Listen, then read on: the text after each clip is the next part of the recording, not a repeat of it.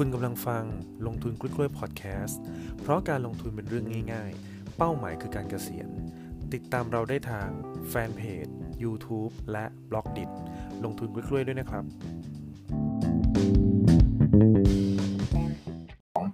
สวัสดีพี่ประภาสและเพื่อนๆทุกท่านนะครับครับสวัสดีครับเบิร์ดครับ สวัสดีเพื่อนๆด้วยนะครับ สวัสดีครับอ่าโอเค ก่อนที่เราจะเริ่มกันก็เหมือนเช่นเคยนะครับ มีคำถามเรื่องเกี่ยวกับการลงทุนในหุ้น สามารถที่จะสอบถามพี่ประ ภาสกันเข้ามาได้ แล้วก็อย่าลืมกดติดตาม แล้วก็ช่วยแชร์เพจกับอืมคลิปวิดีโอของเราด้วยนะครับอ่าสำคัญมากครับอ่าโอเคสำหรับใน episode ที่ 6 นี้นะครับ เราก็จะคุยกันเรื่องเกี่ยวกับการวิเคราะห์ธุรกิจนะครับอืมใช่ซึ่งจะเป็นในส่วนของสินค้าบริการแล้วก็โครงสร้างรายได้กันก่อนนะอ่าครับถูกต้องเลยเบิร์ดอ่าโอเคสำหรับใน episode ที่หกนี้ให้พี่ภาส ลุยเลยแล้วกันนะฮะอ่าโอเคครับครับ ก็ก่อนอื่นนะครับ เบิร์ดแล้วก็เพื่อนๆด้วยนะครับว่า นับจากนี้เป็นต้นไปเนี่ยนะครับ ต้องบอกว่าในในวิดีโอของเราเนี่ย เราอาจจะเริ่มนะครับที่จะเอ่ออัดคลิปเนี่ยให้ ระยะเวลาเนี่ยมันสั้นลงละนะครับเหตุผลเป็นเพราะว่าที่ผ่านมาเนี่ยนะครับมันจะเป็นเรื่องของแนวคิดค่อนข้างเยอะนะครับมันอาจจะไม่มีอะไรต้องเทคโน e หรือว่าเลคเชอร์มากมายนัก หรือว่าต้องทำความเข้าใจมากมายนักนะครับมันเป็นเรื่องที่ฟังมาเรื่อยๆ ให้ให้เราเข้าใจให้ให้เราแบบ get กับตัวอย่างมากขึ้นนะครับ แต่ว่านับจากนี้ต้นไปเนี่ยมันเริ่มเป็นวิธีการมากขึ้นนะครับเบิร์ดทำให้เดี๋ยวเราจะทำให้คลิปเนี่ยมันสั้น สั้นลงนะครับ แล้วก็ซอยให้มันเยอะขึ้นนะครับ เหตุผลก็เพื่อที่ว่าให้เราเสพในแต่ละครั้งเนี่ยไม่นานจนเกินไปนะครับ แล้วก็ได้ได้มีการเขาเรียกตกผลึกได้ได้ทบทวนในในความคิดของเราเองในสมองเราเอง แล้วก็อาจจะเป็นการที่ลองอ่าลองไปปฏิบัติเองอ่าเพื่อเป็นการรับรู้ว่าเอ๊ะเราจะเกิดคำถามอะไรเกิดขึ้นนะครับ แล้วก็มาถามกันได้นะครับเบิร์ตแนวทางเป็นแบบนี้เนาะอะ ดีมากเลยครับดีมากโอเคผมครัเคบยอ่านรีเสิร์ชมาเขาบอกว่าคนเราเนี่ยโดยเฉลี่ยจะมีสมาธิในการเรียนรู้เรื่องใดเรื่องหนึ่งเนี่ย ไม่เกินประมาณสิบแปดนาทีอ๋อโอเคอ้าวโอเคงั้นก็ make sense เลย เออเออเพราะว่าพี่ประภาสตั้งใจว่าคลิปเนี่ยจะให้อยู่ประมาณสักสิบห้านาที ใช่ถูกต้องครับ ประมาณนั้นนะ โอเคอ่าโอเราเคเริ่มเลยนะครับครับก็ สิ่งสิ่งอันอันดับแรก ๆเลยนะครับ ที่เราจะเริ่มลงทุนเนี่ยนะครับ นอกจากเรียกว่าแนวคิดเนาะที่เราพยายามจะใส่ให้เพื่อนๆไปในคลิปที่ผ่านๆมาแล้วนะครับก็นับจากนี้เป็นต้นไปจะเริ่มเป็นวิธีการละทีนี้สิ่งแรกเนี่ยที่เราต้องเริ่มต้นก็คือเราเนี่ยต้องรู้จักธุรกิจนะครับ แล้วก็ต้องวิเคราะห์มันได้นะครับ ทีนี้การวิเคราะห์ธุรกิจเนี่ยนะครับ จริงๆหลักๆ แล้วเนี่ยมันเป็นเรียกว่าเชิงปะเเชิงคุณภาพ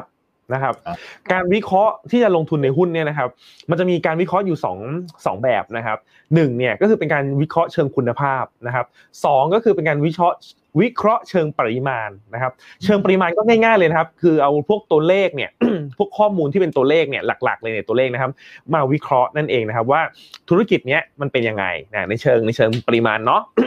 ซึ่งไอ้เชิงปริมาณเนี้ยจะเป็นการวิเคราะห์กับพวกงบการเงินเป็นหลัก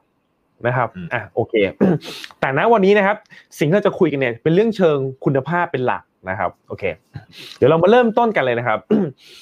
ธุรกิจเนี่ยนะครับที่อยู่ในตลาดหุ้นเนี่ยนะครับแน่นอนว่าในตลาดหุ้นเนี่ยมีทั้งหมดเนี่ยประมาณ 700 บริษัท 700 ธุรกิจนะครับ ทีนี้สิ่งแรก ๆ เลยเนี่ยที่เราอะจำเป็นนะครับ ต้องเข้าใจนะครับ ธุรกิจในนั้นเนี่ยอย่างน้อยเนี่ยต้องเข้าใจก่อนนะครับว่าเขาทำมาหากินยังไงนะครับ อันทำไมถึงเรื่องนี้ถึงสำคัญมากนะครับพี่คนพบว่ามีนักลงทุนหลาย ๆ คนเนี่ยที่ซื้อหุ้นนะครับตามแรงเชียร์นะครับของอาจจะเป็น marketing อาจจะเป็นโบรกเกอร์เขียนบทวิเคราะห์อะไรก็แล้วแต่นะครับ แต่พอซื้อแล้วเนี่ยกลับไม่รู้เลยด้วยซ้ำว่าเขาทำธุรกิจอะไรนะครับ มีตัวอย่างสนุกๆนะครับที่ในอดีตเนี่ยตั้งแต่ตอนที่พี่ลงทุนแรกๆเนี่ย มีคนพูดถึงกันนะครับณวันที่ไปพี่อาจจะไปตามแหล่งพวกที่แบบว่าเป็นเป็นงานสัมมนาเป็นอะไรอย่างเงี้ยเนาะในอดีตในอดีตอะที่เจอคนนั่งข้างๆ แล้วก็มีโอกาสได้คุยกันอะไรอย่างเงี้ยนะครับ หุ้นบ้านปูเนี่ยนะเป็นตัวอย่างที่ที่น่าสนใจเลยนะครับ หุ้นบ้านปูเนี่ยเบิร์ตเชื่อไหมว่า มีคนเข้าใจจริง ๆ นะ ว่าเขาขายอาหารทะเล บ้านปูไง คือแบบอารมณ์แบบเหมือนแบบอ๋อเขาเขาคงทำปูแล้วก็ส่งออกเป็นอาหารทะเลอะไรประมาณเนี้ยเออบ้านนี้มีแต่ปูอะไรจริงบ้านนี้ๆมีแต่ปูเออบ้านนี้มีปูเออ บ้านนี้ปูใหญ่อะไรเงี้ยนะเออประมาณนั้น อย่างเงี้ยเป็นต้นนะครับ ซึ่งซึ่งอันเนี้ยก็เรียกได้ว่าถ้าถ้า ถ้าเรื่องพื้นฐานเนี่ยอย่างว่าเขาทำธุรกิจอะไรเนี่ยนะครับ เราอะยังไม่รู้เนี่ยพี่คิดว่าการลงทุนเนี่ยแล้วให้ประสบความสำเร็จอย่างยั่งยืนเนาะใช้คำนี้เนาะมันมันก็มันก็เป็นไปได้ยากใช้คำนี้นะครับโอเค ทีนี้เดี๋ยวเรามาดูกันว่าสิ่งแรกนะที่ทำให้เรารู้ว่าเขาเนี่ยทำธุรกิจอะไรนะครับ เราจะหาจากไหนนะครับผมผมเสริมตรงนี้ขอเสริมตรงนี้นิดเดียวครับคือแต่ก่อนน่ะผมก็มีความรู้สึกนะว่า การศึกษาธุรกิจ เพื่อที่จะลงทุนน่ะ มันเหมือนมันใช้ความพยายามและใช้เวลาเยอะ แต่อืมแต่หลังจากที่ทำบ้างแล้วเนี่ย ก็พบว่าเอ้ยจริงๆอะบริษัทหนึ่งอะมันก็อยู่ในประเทศไทยอะนานใช่ไหมจริง ๆ อาจจะอยู่ไปจนตลอดชีวิตเราเลยก็ได้ดังนั้นน่ะ คือถ้าศึกษาแล้วมันก็ได้ใช้ประโยชน์ได้ยาว ใช่ครับครับถูกต้องอืมอะโอเคนะครับทีนี้จะแต่มันมีอยู่คำถามหนึ่งครับเบิร์ตที่มีเพื่อนๆนะครับ ถามพี่มาเยอะมากคำถามนี้สำหรับคนใหม่ๆเลยนะครับ โดยเฉพาะเลยเขาจะถามว่า เนี่ยหุ้นเนี่ย มันมีเจ็ดร้อยตัวในตลาดอืมจะเริ่มต้นยังไงดีเบิร์ตเอเอออ ไม่รู้จะเริ่มต้นยังไง คือแบบโอ้โหมันมันลานตาไปหมดเลยอะไรเงี้ยนะครับ อันเนี้ยพี่มีคำแนะนำอยู่สองคำแนะนำนะครับคำแนะนำแรกนะครับ เหมาะสำหรับคนที่เป็นพวก perfectionist นะครับ อย่างพี่อย่างเงี้ยเป็นต้นนะเป็นพวก perfectionist นะครับ เป็นพวกชอบความสมบูรณ์แบบ วิธีแรกเนี่ยครับเป็นวิธีที่โหดหน่อย ก็คือเจ็ดร้อยตัวนะครับเราดูทุกตัวเลยเออดูแบบผ่านๆเบิร์ดดูแบบเร็วๆก่อนอ่าคือเราไม่จำเป็นต้องแบบว่า คือหลายๆคนจะพอเข้าใจอยู่แล้วว่า มันจะมีเอกสารอยู่ตัวหนึ่งนะครับ ชื่อว่า 56ขีดหนึ่งนะครับ ซึ่งเป็นเอกสารนะครับที่เอ่อทุกบริษัทในตลาดหุ้นเนี่ย ต้องมีนะครับเปิดเผยเผยแพร่นะครับให้กับนักลงทุนนะครับ ซึ่งนักลงทุนทุกคนเนี่ยสามารถดาวน์โหลดได้ฟรีนะครับในเว็บ set.or.th นะครับซึ่งเป็นเว็บนะครับอย่างเป็นทางการนะครับของตลาดหลักทรัพย์แห่งประเทศไทยนะครับเราพิมพ์ชื่อหุ้นได้เลยนะครับแล้วก็สามารถดาวน์โหลดไอ้ห้าสิบขีดหนึ่งเนี้ยเอามาอ่านได้เลย ซึ่งในห้าสิบขีดหนึ่งเนี้ยจะมีไฟล์หลาย ๆ ไฟล์ ไม่ต้องอ่านไฟล์อื่นเลยทิ้งเลยนะอ่านไฟล์เดียวก็คือไฟล์แรกเลย มันชื่อว่า business นะครับ หรือธุรกิจนั่นเองนะครับในห้าสิบหกขีดหนึ่งเนี่ย พอโหลดมาปุ๊บแตกออกมามันจะมีหลายไฟล์ใช่ไหมครับอ่าใช่ครับอืมอ่าแล้วให้เราไปดูไฟล์ที่ชื่อว่า business ครับ ไฟล์ที่ชื่อว่า business ใช่เป็นไฟล์แรกเลยโออ่าเคโอเคครับพอเราดูไฟล์พิเศษนะครับ แล้วก็ไม่ต้องดูเยอะนะครับ บางทีบางบริษัทเนี่ยเขาจะทำรายละเอียดไปเยอะมากนะครับเบิร์ตบางทีเนี่ยทำไว้เป็นร้อยหน้าก็มีห้าสิบหน้าก็มี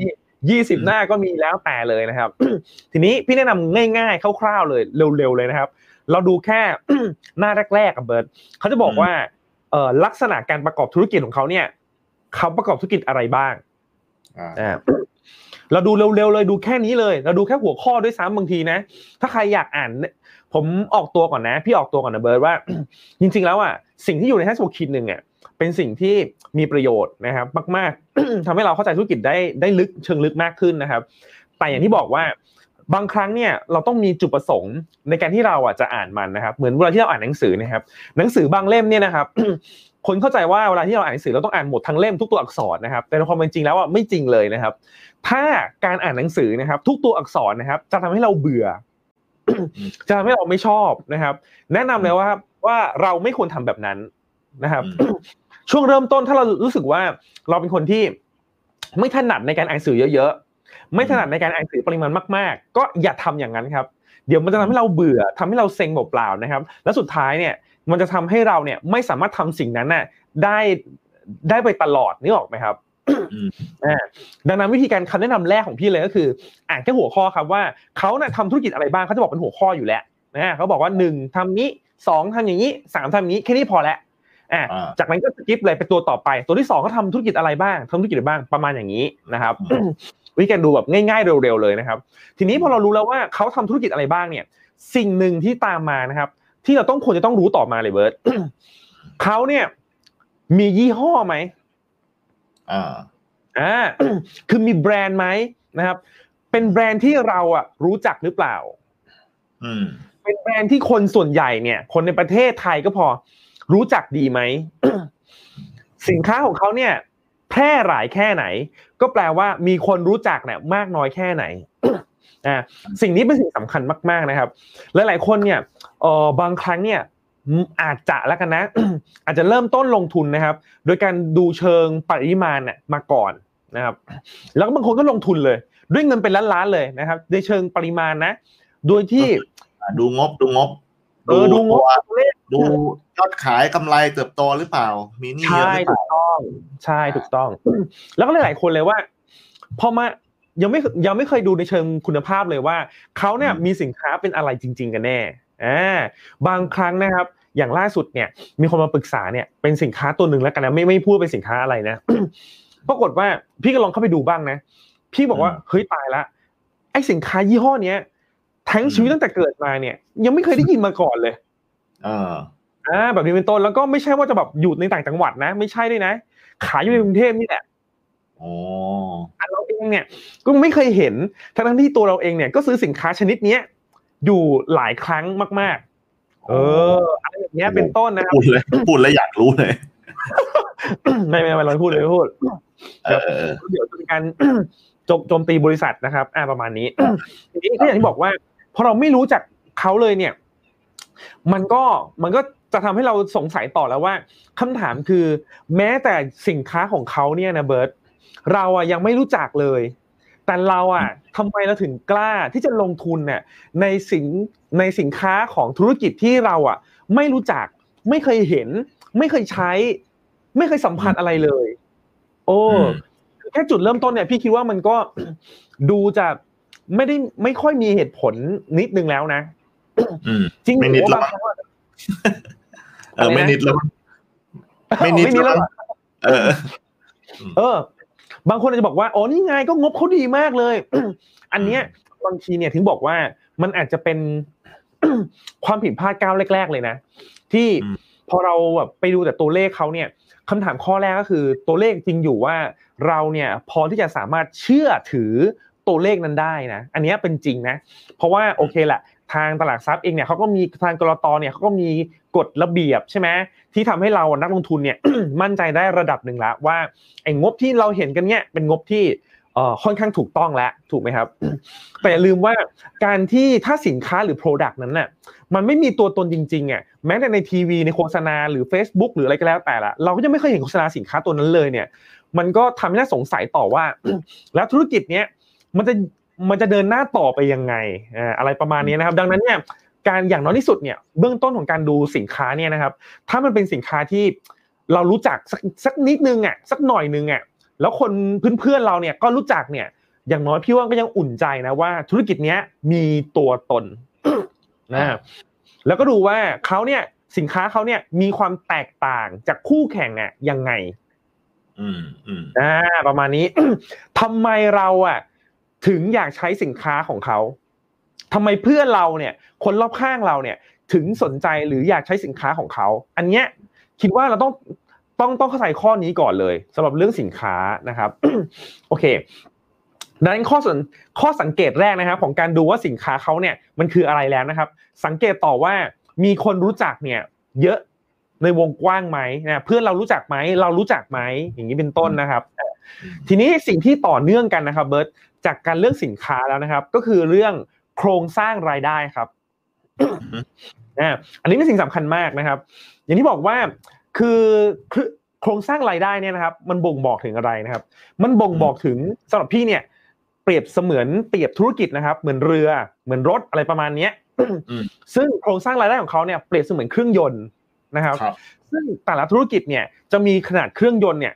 อาจจะมีหลาย ๆ ตัว หลาย ๆ เครื่องยนต์นะครับ ซึ่งแต่ละตัวเนี่ยอาจจะมีเขาเรียกมีพลังอะหรือขนาดของเครื่องยนต์เนี่ยไม่เท่ากันนะเราก็ต้องรู้แล้วเข้าใจสิ่งนั้นนะครับ อันนี้อยากจะยกตัวอย่างก่อนนะครับ ยกตัวอย่างอะไรดีนะ ยกตัวอย่าง CPF ละกันเบิร์ตนะ CPF เนี่ยนะครับทำธุรกิจอะไรนะครับ จริงๆเราเคยพูดกันมาเกริ่นๆกันมาในคลิปก่อนๆแล้ว ว่าในอดีตนะ ขอย้ำในอดีต ในอดีตเนี่ย CPF เนี่ยธุรกิจหลักเนี่ยคืออาหารสัตว์ นะครับครับ ซึ่งมีสัดส่วนอะสูงมากๆนะถึง 70%เลย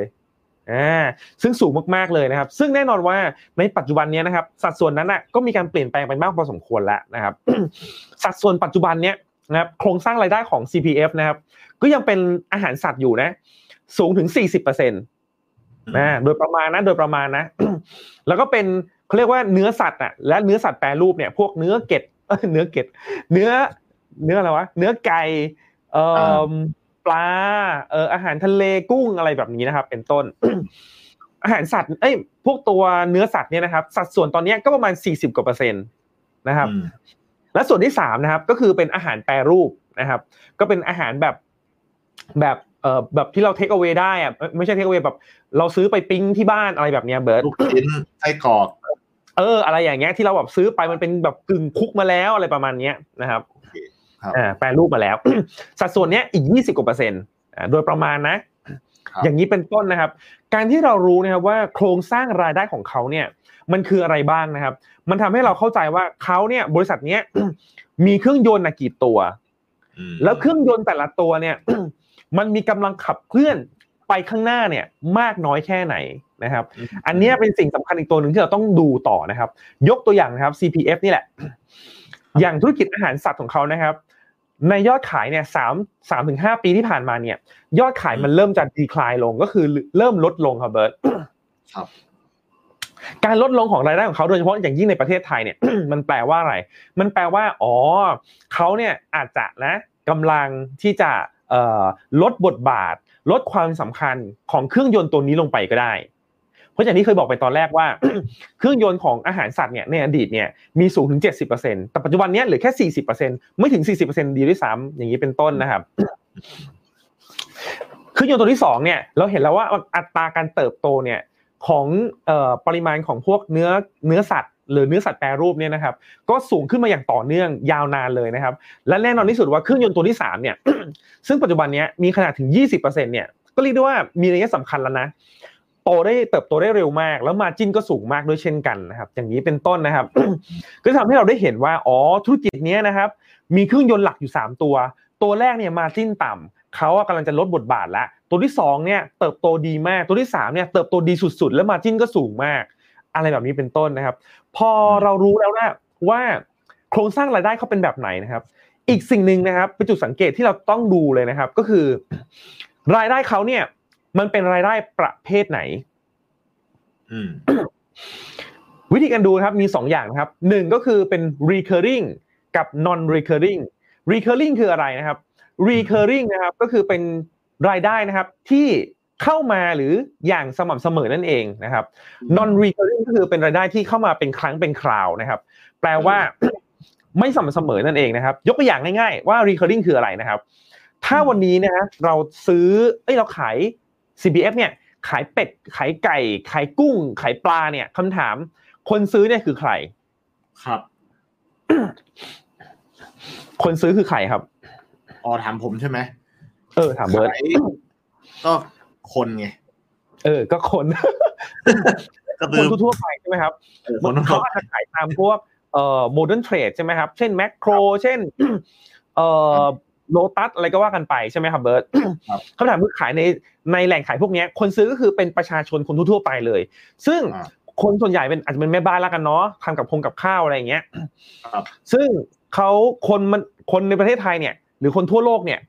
เอ่อก็ต้องมีการซื้อไอหมูเห็ดเป็ดไก่เนี่ยเป็นเรื่องปกติถูกต้องไหมครับ นั่นแปลว่ามีโอกาสที่จะมีการซื้อซ้ำอยู่เรื่อยๆ ถูกต้องไหมครับ ใช่อ่าโอเค อย่างนี้เป็นต้นนะครับ อย่างตัวที่สามก็คือเป็นอาหารสำเร็จรูปกึ่งสำเร็จรูปแล้วกันนะครับ เช่นกันก็ก็แบบเดียวกันนะครับ คือคนเราต้องกินอยู่ทุกวันนะครับ ดังนั้นเนี่ยโอกาสที่เราจะมีการซื้อซ้ำถ้าเราถูกใจเนี่ยก็มีสูงนะครับ นี่คือเหตุผลของการที่ถ้าเราเลือกรายได้นะครับ โครงสร้างรายได้เนี่ยอย่างน้อยเนี่ยขอให้เป็นรายได้ที่เป็น recurring นะครับ ก็จะค่อนข้างดีมากในอนาคต เพราะอะไรมันเป็นอย่างนี้ครับ สมมตินะ ปีนี้ขายได้หนึ่งพันบาท นะครับขายได้หนึ่งพันหนึ่งพันบาทนะ ลูกค้าเนี่ยมีสิบคนโอเคไหมซื้อคนละร้อยเนาะสิบคนก็หนึ่งพันบาท ในปีที่สองเนี่ยนะครับเบิร์ตถ้าสิบคนแรกเนี่ยเขาต้องซื้อต้องกินอยู่แล้วเป็นประจำนะครับ เพราะปีที่สองอะเขาก็ยังซื้อต่อถูกต้องไหมเบิร์ตใช่บริษัทเนี่ยไม่ต้องเหนื่อยนะครับ ในการที่ทำการตลาดหาลูกค้ารายใหม่นะครับ หมายว่ายอดขายยังคงอยู่หนึ่งพันบาท ในปีที่สองเนี่ยสิ่งที่ลงธุรกิจต้องทำก็คือ หาลูกค้าเพิ่มอีกสิบคนแล้วกัน ปีที่สองก็สามารถเพิ่มเป็นอีกหนึ่งพันเป็นสองพันได้ อย่างนี้เป็นต้นนะครับ การที่ธุรกิจเนี่ยมีรายได้แบบ recurring นะครับ จะทำให้บริษัทเนี่ยสามารถที่จะสะสมลูกค้าสะสมยอดขายทำให้ยอดขายเนี่ยมีโอกาสนะครับที่จะเติบโตขึ้นอย่างสม่ำเสมอได้ครับเบิร์ต อืมอืมอืมอ่ามันแตกต่างจากธุรกิจบางธุรกิจนะครับ อาจจะยกตัวอย่างนะ ขอย้ำว่าอันนี้ไม่ใช่การเชียร์หุ้นหรือว่าเอ่อ discredit หุ้นนะครับ แต่ว่าเรายกตัวอย่างตามตามความเป็นจริงนะครับ ยกตัวอย่างธุรกิจที่เป็นเอ่อลุกเป็นอสังหาริมทรัพย์ละกันนะครับ พัฒนาบ้านหรือโครงการบ้านเนี่ยขายนะครับคำถามคือบ้านเนี่ย สมมติหลังละห้าล้านอะ สมมตินะ หลังละห้าล้านเนี่ย คนซื้อเนี่ย ก็จะซื้อแค่ สักครั้งหนึ่งอะในชีวิตอืมคือเขามีโอกาสนะเขามีโอกาสที่จะซื้ออีกหลังหนึ่งนะ ในอนาคตนะ อาจจะเป็นคอนโดที่ใกล้รถไฟฟ้า ใกล้ที่ทำงานอะถูกต้องไหมเป็นไปได้นะ หรือถ้าเขามีความมั่งคั่งเพิ่มขึ้นเนี่ยเขาก็อาจจะซื้อบ้านอีกทีหนึ่งเหมือนกัน แต่เขาก็จะไม่ซื้อบ้านหลังละห้าล้านอีกแล้วถูกต้องไหมเบิร์ตครับใช่เขาก็จะไปซื้อทิ้งห้าสิบล้านร้อยล้านอะไรอย่างนี้ไปแล้วนะครับ ซึ่งมันก็เป็นคนละโครงการไปแล้ว ดังนั้นเนี่ย โอกาสนะครับที่เอ่อ developer เนี่ยหรือผู้พัฒนาอสังหาริมทรัพย์เนี่ยจะได้ลูกค้าคนเดิมเป็นลูกค้าประจำแล้วก็ซื้อทุกปี หรือซื้อทุกซื้อทุกสองปีสามปีเนี่ยก็เกิดขึ้นค่อนข้างยากนะใช้คำนี้ว่า แสดงว่าคำว่า recurring ของพี่คือ ให้มองที่ในมุมของลูกค้าว่าตัวเขาอะจะซื้อซ้ำๆได้บ่อยแค่ไหนใช่ใช่ถูกต้องครับ ไม่ได้มองว่าเจ้าของโครงการเนี่ยสามารถไปขายคนอื่นได้เรื่อยๆ อย่างนี้ไม่ถือว่าเป็น recurring โอ้ ไม่ใช่ครับไม่ใช่ครับนี่คืออันนี้ที่เป็น non recurring คือต้องคอยไปหาลูกค้าใหม่ใหม่ๆใช่ปียกอย่าง non non recurring ก็ง่ายๆเลย ปีนี้ขายได้หนึ่งพันจากลูกค้าสิบคนพอปีหน้าเนี่ยลูกค้าสิบคนเนี้ยก็ไม่ซื้อแล้วอะอ่านั่นั่นแปลว่าถ้าบริษัทเนี่ยลองนึกภาพตามพี่นะทำไม recurring ถึงในมุมมองพี่นะ recurring ถึงดีกว่า non recurring อย่างที่บอกเป็นตัวอย่างแรกนะ ตัวอย่างแรกคือลูกปีแรกหนึ่งพันลูกค้าสิบคน ปีที่สองหาเพิ่มอีกสิบคน แต่ยอดขายเป็นสองพันแล้วถูกไหมครับอะมาเปรียบเทียบแบบ non recurring นะ non recurring สมมุติว่าปีแรกหาลูกค้าได้สิบคน ได้ยอดขายหนึ่งพันในปีที่สองเนี่ยบริษัทบอกว่าฉันตั้งเป้าหมายที่จะหาไอ้ยอดขายถ้าได้สองพันอืมสิ่งที่บริษัทต้องทำคืออะไรครับ คือต้องหาลูกค้าใหม่ยี่สิบคน อ่าเฮ้ยตรงเนี้ยผมผมเปรียบเทียบนิดนึงได้ครับคือในวงการ online marketing เนี่ยอืมเดี๋ยวแต่ก่อนเนี่ยเราจะเจอพวกบริษัทรับจ้างทำเว็บใช่ไหม โอเคก็คือพวกบริษัทรับทำเว็บเนี่ย ถ้าอยากได้ยอดสมมุติว่าเดือนละแสน อาจจะต้องอืมขายเนี่ยสิบเจ้า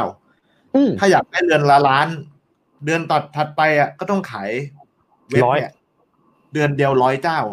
ใช่ถ้าอยากได้เดือนสิบล้านก็ต้องขายพันเจ้า ซึ่งแม่งก็แบบยากขึ้นยากขึ้นยากขึ้นใช่เรื่อยยากเรื่อยๆถูกต้องๆดังนั้นเนี่ย เราถึงเห็นว่าคนที่เป็นบริษัทรับทำเว็บเนี่ย บอกว่าไม่เอาละทำระบบขึ้นมาใหญ่ ๆ ดี ๆ อันนึงเลยดีกว่า แล้วก็ให้คนอะมาเช่าเป็นเว็บสำเร็จรูปอ่าเป็นค่าเช่าไปซะเออ เก็บเป็นค่าเช่าไป แล้วก็เก็บเป็นรายปีไปแล้วให้ลองใช้ฟรีด้วยอะไรเงี้ยอืมเออ มันก็ทำให้บริษัทหนึ่งอะเดี๋ยวเนี้ยมีลูกค้าที่เป็นมาทำเว็บเนี่ย ได้เป็นล้านล้านลายเลยอันนี้พูดถึงบริษัทในไทยนะมีลูกค้าเป็นล้านล้านลายเลย แล้วพนักงานเนี่ยก็ก็ไม่เยอะด้วย พนักงานแบบแค่ร้อยคน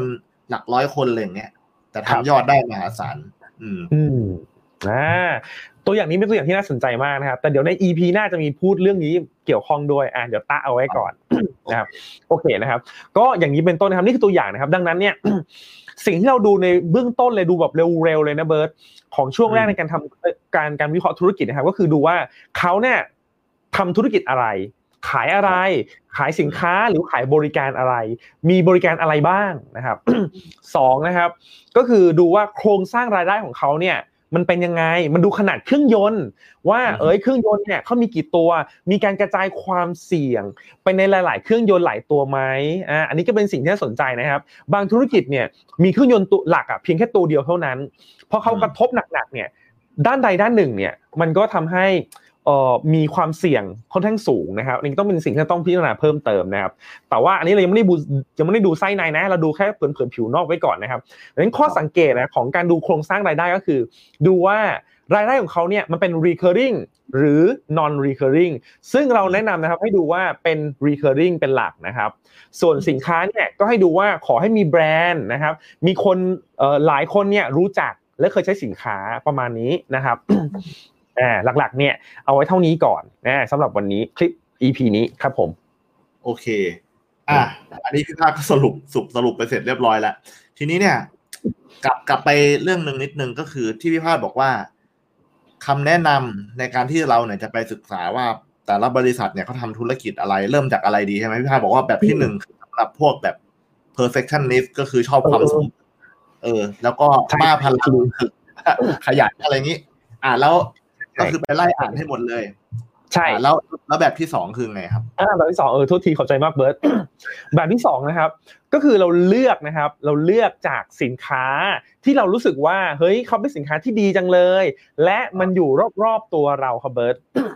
อ่าฮะเช่น เราใช้สินค้าสินค้าหนึ่งอาจจะเป็นร้านอาหารก็ได้นะเบิร์ตเช่นอืมเราไปกินร้านอาหารร้านเนี้ยบ่อยมากเลยแล้วก็ชอบมากเลย แล้วก็ลองดูซิว่าไอ้อาหารร้านเนี้ย แล้วคนอื่นๆน่ะคนอื่นน่ะชอบเหมือนเราไหมอ่าเช่นดูลองดูวันเสาร์อาทิตย์ คนแน่นปากเลย ลองดูวันธรรมดา คนก็เยอะเหมือนกันเราอาจจะเริ่มต้นง่าย ๆ จากสิ่งรอบตัวครับ ซึ่งเคสนี้นะ มันมีเรื่องเล่าเรื่องหนึ่งนะไหนๆก็เป็นประเด็นนี้พอดีพอดีเลยนะครับ มันมีเรื่องเล่าเรื่องหนึ่งนะครับ ที่อันนี้เราจำต้นตอไม่ได้แล้วนะครับเขาบอกว่ามันมีการทดสอบนะครับเอ่อเหตุการณ์แบบเนี้ย ที่อเมริกานะครับ ทดสอบจริงหรือเปล่าก็ไม่รู้ด้วยนะ อันนี้มันเป็นเรื่องเล่ามานะครับเขาแบ่งนักลงทุนเนี่ยเป็นสามกลุ่มอืมนะครับ กลุ่มแรกเนี่ยก็คือเป็นกลุ่มผู้ใหญ่นะครับ ที่มีความรู้ในการลงทุนพอสมควรนะครับ กลุ่มที่สองนะครับ เป็นกลุ่มเด็กอายุต่ำกว่าแปดปีครับ อืมอ่าต่ำกว่าแปดปีนะ เอามาลงทุนในหุ้นเออคิดดูแล้วกันเบิร์ตได้ละอะกลุ่มที่สามนะครับ คือกลุ่มลิงชิมแปนซีครับ เออเจ๋งเปล่าเจ๋งเปล่าเออนะครับแล้วเขาก็ลองให้คนจะบอกคนสามกลุ่มก็ไม่ได้นะจะบอกให้สามกลุ่มเนี้ยมาลองเลือกหุ้นดูนะครับ แล้วเขาก็ลองดูทิ้งไว้เนี่ยห้าถึงสิบปีประมาณนี้ให้แข่งกันแข่งกัน เออมาแข่งกันเออเป็นไงโอคเจ๋งว่าถ้าผมเป็นผู้ใหญ่นี่ผมคงแบบ โอ้โหจะมากไปแล้วให้ให้ตูแข่งกับลิง ให้แข่งกับเด็กไม่พอให้แข่งกับลิงชิมแปนซีอ่าใช่ถูกต้องนะครับ มาดูกันนะครับผลผลปรากฏว่านะครับ เมื่อผ่านไปสิบปีนะครับ กลุ่มที่เป็นผู้ใหญ่นะครับ มีผลตอบแทนที่เป็นไงครับ เป็นยังไง มันมันจะเป็นยังไงดีเบิร์ตให้เบิร์ตเดา ถ้าตามพล็อตเรื่องอย่างนี้มันก็น่าจะไม่ดี มันก็ต้องแย่ที่สุดใช่ไหมถูกต้องเลยเบิร์ตคือผู้ใหญ่เนี่ยนะ คิดเยอะคิดมากเบิร์ตอืม ทำให้ผลตอบแทนของกลุ่มผู้ใหญ่เนี่ยไม่ดีเลยนะครับเฉลี่ยค่าเฉลี่ยผลตอบแทนที่ตลาดที่ที่อเมริกานะครับอยู่ที่ประมาณแปดเปอร์เซ็นต่อปีในระยะยาวนะครับ กลุ่มเนี้ยนะครับทำได้ต่ำกว่าสี่เปอร์เซ็นครับ อ่า อ่า ซึ่งมันมีบริษัทที่เจ๊งด้วยคิดมากและแถมอารมณ์เยอะด้วย อารมณ์เยอะใช่ถูกต้องคิดเยอะอะอารมณ์เยอะนะครับ กลุ่มที่สองนะครับ ผลตอบแทนนะครับ สูงถึงสิบห้าเปอร์เซ็นต่อปีครับเบิร์ต ก็คือเด็กต่ำกว่าแปดปีเนี่ยเด็กต่ำกว่าแปดปี ใช่ครับ อันนี้แหละเป็นสิ่งที่น่าสนใจครับ ว่าทำไมวิธีที่สองถึง work นะครับ เพราะเด็กเนี่ยเขาไม่รู้จักนะครับว่าหุ้นคืออะไรอ่าเขารู้จักแค่สิ่งเนี่ยที่เห็นอยู่ในรอบรอบตัวชีวิตในชีวิตของเขาครับเบิร์ตอ่าก็คือเขาเนี่ยชอบกินช็อกโกแลตที่ราดขนมปังอะของ Hershey ยี่ห้อยี่ห้อ Hershey อ่าซึ่งเป็น ธุรกิจเอ่อช็อกโกแลตที่ใหญ่ที่สุดในโลกนะครับ ชอบกินช็อกโกแลต Hershey ครับเขาชอบดูการ์ตูนของ Walt Disney ครับ เออเออเอออะไรแบบเนี้ยเขาใส่เสื้อผ้าเด็กของ Hush Puppies อะไรแบบเนี้ยเบิร์ตคือมันเป็นอะไรที่มันอยู่ในสิ่งแวดล้อมอยู่ใกล้ตัวเขาทั้งนั้นนะครับ ถึงบอกว่าวิธีที่สองนะครับ ในการที่เราจะเอ่อเลือกที่จะศึกษาหุ้นเนี่ย เลือกในสิ่งที่มันใกล้ตัวเราเนี่ยจริงๆมันเป็นสิ่งที่ดีจริงๆนะครับ แล้วมีประสิทธิภาพสูงมากๆนะครับอืมเพราะว่ามันมันมันพิสูจน์มาแล้วมันพิสูจน์มาแล้วว่าใช่แบรนด์มันโอเค มันถึงได้มาถึงเราได้ใช่ไหมฮะใช่ถูกต้องครับเว้นแต่เรา ถ้าเราไม่ใช่คนแบบอินดี้พิสดารอะไรมากอะนะอ่าแบรนด์มันโอเค แล้วก็การตลาดเขาก็โอเค เราถึงกลายมาเราถึงกลายเป็นลูกค้าเขา ใช่ถูกต้องเราเราจำแบรนด์ได้เนี่ยมันก็มีแนวโน้มจะเป็น recurring ด้วยถูกไหมเพราะว่าใช่เราอาจจะถูกต้องซื้อเขาบ่อย กินโค้กถูกต้องบ่อยๆ ดูดิสนีย์ใช่ถูกต้องเรื่องใหม่มาดูอีกแล้วใช่มีแบบองสเก็ตน้ำแข็งไปดูอะไรอย่างเงี้ยเออใช่ถูกต้องครับใช่นะแล้วเด็กๆก็เลือกโค้กด้วยนะเบิร์ตอ่าเลือกโค้กอีก อืมใช่ถูกต้องให้ชัดเลยนะคือทุกอย่างเออเป็นสินค้าที่แบบดีหมดเลย อย่างนี้เป็นต้นนะครับนะตัวที่สามนะครับ กลุ่มที่สามก็คือกลุ่มลิงชิมแปนซีนะครับเออก ลุ่มลิงชิงชิมแกงฟรีนะครับ กลุ่มลิงเนี่ยกับทำผลตอบแทนนะครับ เฉลี่ยนะครับ แบบทบต้นได้สูงถึงแปดเปอร์เซ็นต่อปีครับเบิร์ตได้แปดเปอร์เซ็นต์ต่อปี ลิงลิงครับได้แปดเปอร์เซ็นต่อปีครับ เรื่องนี้นะครับ แปลว่าอะไร มันแปลว่าแน่นอนเรารู้กันอยู่แล้วว่า ลิงเนี่ยไม่รู้จักหุ้นอืมพอเขาให้ลิงอะเลือกหุ้นนะครับ สิ่งที่ลิงทำได้ก็คือจิ้มมั่วๆถูกไหมครับ เออใช่แต่ในการจิ้มมั่วๆนั้นน่ะ มันคือค่าเฉลี่ยของตลาดนะครับเบิร์ตอ๋อเรียกได้ว่าต่อให้จิ้มมั่วๆเนี่ย ผลตอบแทนเราจิ้มเยอะๆไว้ก่อนเนี่ยนะครับ การลงทุนแบบค่าเฉลี่ยแบบโปรยไปแบบเนี้ยมันก็คือการจะได้ผลตอบแทนแบบค่าเฉลี่ยนั่นเอง ก็คือประมาณ 8%ต่อปีในระยะยาวนะครับ ก็คือถ้าเป็น episode ที่สี่เรื่อง เอ้ย หรือสามนะนักลงทุนสี่ประเภทเนี่ย ก็คือเป็นแบบ passive เป็นเชิงรับใช่ถูกไหมไอ้โปรยใช่โปรย เนี่ยอ่าลิงคือเนี่ยคือนักลงทุนแบบ passiveอ่า ลิงคือนักลงทุนแบบแพสซีฟใช่จิ้มมั่วเออประมาณนี้นะนะครับ ก็อันนี้ก็เป็นข้อคิดว่าจริง ๆ แล้วเนี่ย คือหลาย ๆ คนเนี่ย อาจจะติดโดยเฉพาะนักทุนใหม่ๆว่าแบบฉันจะต้องเลือกหุ้นให้แบบคมกริบเลย มาถึงก็ต้องแบบเลือกหุ้นที่แบบดีที่สุดของตลาดนะครับ ซึ่งในความเป็นจริงอะมันไม่มีอยู่จริงนะครับ ซึ่งในความเป็นจริงการที่เราอะเราเราอาจจะกลายเป็นว่า เราเนี่ยนึกว่าเลือกดีที่สุด แต่ที่แท้อะเราอะจิ้มมั่ว แต่เราอะจิ้มมั่วแค่หนึ่งตัว หรือไม่เนี่ย เราเนี่ย แย่กว่านั้นก็อาจจะเป็นกลุ่มแรกได้เบอร์ที่แบบคิดมากเกินไป เข้าเข้าออกออกถี่เกินไปบ่อยเกินไปในหุ้นที่เราอะไม่เข้าใจ ไม่รู้จักมันจริง ๆ อืมนะครับ ซึ่งเหตุการณ์แบบเนี้ย มันพี่คิดว่ามันก็สะท้อนในตลาดหุ้นบ้านเราเหมือนกันว่า นักลงทุนในประเทศไทยเนี่ยแปดสิบเปอร์เซ็นมากกว่าแปดสิบเปอร์เซ็นเนี่ยคือประสบภาวะขาดทุนอะ อืมคือซื้อตอนมันแพง แล้วก็ขายตอนมันถูกถูกใช่ๆอ่าขายตอนวิกฤตอะไรเงี้ยซื้อตอนกำลังคึกคักใครๆก็ชวนลงมาเล่นเออลงมาลงใช่ แต่พอมันแย่ ก็มาขายเอาเอาตอนวิกฤตเออใช่ ตอนขาดทุนสี่สิบเปอร์เซ็นเนี่ยครับ เป็นจุดเป็นจุดวัดใจเออเออเออเอออืมครับอ่าอะครับ ดังนั้นเรื่องนี้ก็สอนให้รู้ว่า เบื้องต้นเนี่ยก็เอาแบบเด็กก่อนใช่ไหมฮะอืมก็คือใช่เลือกสินค้าหรือบริการที่ที่มันอยู่รอบๆตัวจริง ๆ เราใช้ชีวิตประจำวันเนี่ย เราอาจจะดูว่าไอ้ของเนี่ยที่มันมันอยู่ในบริษัทในตลาดหุ้นหรือเปล่า ใช้ซีอิ๊วกินมาม่าใช่เอ่อเดินไปเซเว่นมือถือเดินไปเซเว่นในเซเว่นเราหยิบอะไรนู่นนี่นั่น ใช่ อ่า แล้วแล้วก็เอาพวกนี้มาเป็นจุดเริ่มต้นที่จะเข้าไปศึกษาเรื่องการลงทุน ใช่ครับ คืออ่าพี่คนพบว่าการลงทุนแบบเด็กเนี่ย เป็นการลงทุนที่มีประสิทธิภาพสูงมากเลยนะเบิร์ตครับ อืมครับ อืมอืมอืมอืมอืมอะโอเคโอเคถ้างั้นวันนี้ก็ครบถ้วนนะครับ ภายในระยะเวลาที่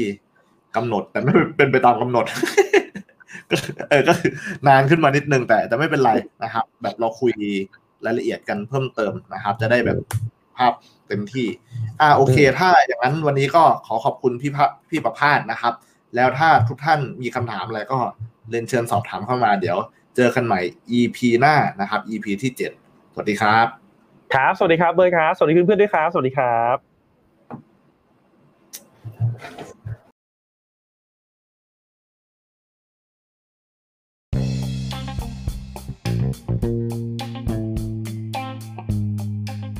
ขอบคุณทุกๆท่านที่รับฟังจนจบนะครับ หวังว่าจะได้ประโยชน์กัน ฝากกดไลค์กดหัวใจ และกดติดตามพอดแคสต์ของลงทุนกล้วยๆ และคุณสามารถที่จะติดตามลงทุนกล้วยๆ ได้ทางแฟนเพจรวมถึง YouTube และบล็อกดิด้วยเช่นกันนะครับ สวัสดีครับ เจอกัน EP หน้าฮะ